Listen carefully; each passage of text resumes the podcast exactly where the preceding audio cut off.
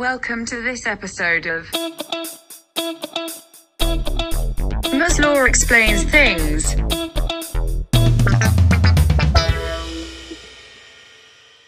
Hi and welcome back to another episode of Miss Explains Things. So I'm sure that everyone who's listening to this episode is feeling really stressed and just want to remind you that you're doing really well wherever you are right now. So don't worry, right? Just uh, do a bit of revision, stay calm and do your best. So for today's episode, I'm going back to a commonly asked about topic which is asymmetric information and fittingly, I just read this article recently on Today Online which says that experts warn consumers to beware of the risks when buying UV sterilizers for personal and home use. And why I think that is an important uh, thing to discuss is because a lot of people are very unsure about when to use imperfect information, when to use asymmetric information. So I'm going to be using this example of uh, this UV sterilizer that people buy uh, given the current uh, pandemic when everyone is trying to uh, remain clean and to keep their areas clean, right? So I feel that because of a lot of persuasive advertising, there is usually an overestimation of our marginal private benefit from uh, consuming or buying some of these UV sterilizers because we're led to believe that they are very beneficial and they've got a lot of benefits. But it doesn't mean that, you know, they are actually truly as good as they actually are supposed to be according to the advertisement. So from an imperfect information standpoint, there's definitely an uh, overestimation of the true marginal private benefit. But we also know that when we look at things from an individual perspective, we can also look at the cost. So the article title talks about the risk, and when you talk about risk, not the first thing that does not come to mind is definitely not uh, the benefits, but more of the cost. So you could say that consumers also when they are making this decision, they are actually underestimating, right, uh, their marginal private costs, right? So their true marginal private cost is actually much higher. That means it's actually quite risky, but they tend to underestimate it because they think that uh, the benefits are actually quite significant. So a lot of these handheld UV sterilizers and germicidal gadgets have been readily available but the important thing is that not all of them have been tested to be entirely effective.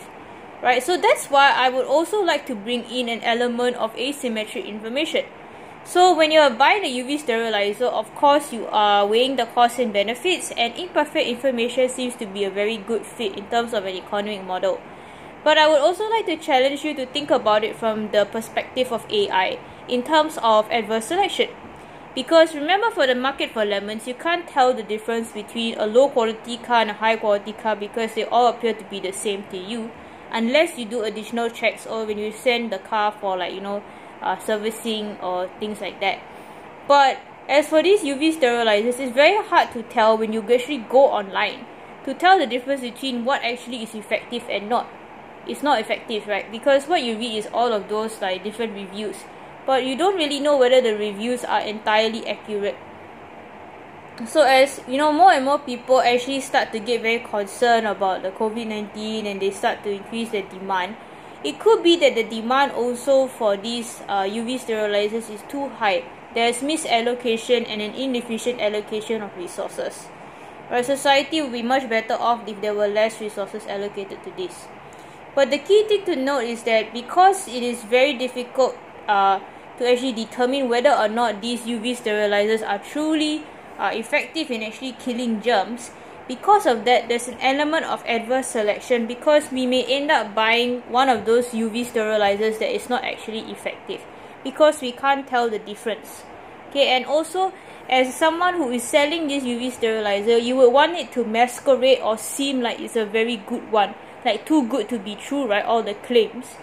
So because of that, uh, all of these uh, consumers will actually realize that it's very hard to differentiate and to distinguish. So the important thing about adverse selection is that you cannot distinguish. And that's because there's not enough published data to show that all of these things are entirely effective in eliminating viruses. So of course, one of the solutions to imperfect information is provide information. The more information you have, the supposedly better decisions you are able to make right but unfortunately what we have observed is that all of these disinfection gadgets have been really selling very fast. So the demand for them is actually very high. Right even though they might not be as uh, effective as they say they are. So a spokesperson for online retailer lazada said that the sales of uv sterilizers had gone up and peaked actually and demand remains high. So this article not only talks about market failure but also demand as well Right, so everybody realizes they need a new way to disinfect the surroundings has boosted the popularity. So taste and preferences is positively shifting uh, towards these UV uh, sanitizers. Right, so this is a very interesting article because it not only brings in market failure but also all of this uh, demand and supply. So interestingly, all of these products, right, they have uh, a lot of like various information that is published right? So they said that the consumer should be aware that the product is not proven to kill coronavirus, but nobody really knows that. Nobody really reads the fine print, and therefore people have become misled and they have uh, mis uh, interpretations uh, of the information that they have. So sometimes just having information also doesn't mean that people necessarily understand the information as presented. So they need to be aware of the risks when using such devices because actually they said that it could cause damage to the skin and eyes and a high level of care is needed for its safe and effective use. So, uh, even though we might overestimate the true benefits, we might also underestimate the true cost because there's actually a lot of harmful effects on the skin uh, by using all of these uh, UV related uh, products. Okay, so it needs to be used with caution.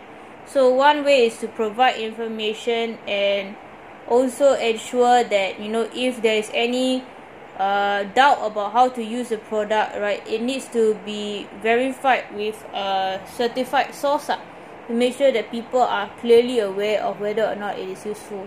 So i hope that this short episode has just brought to light and some important aspects of imperfect information as well as asymmetric information.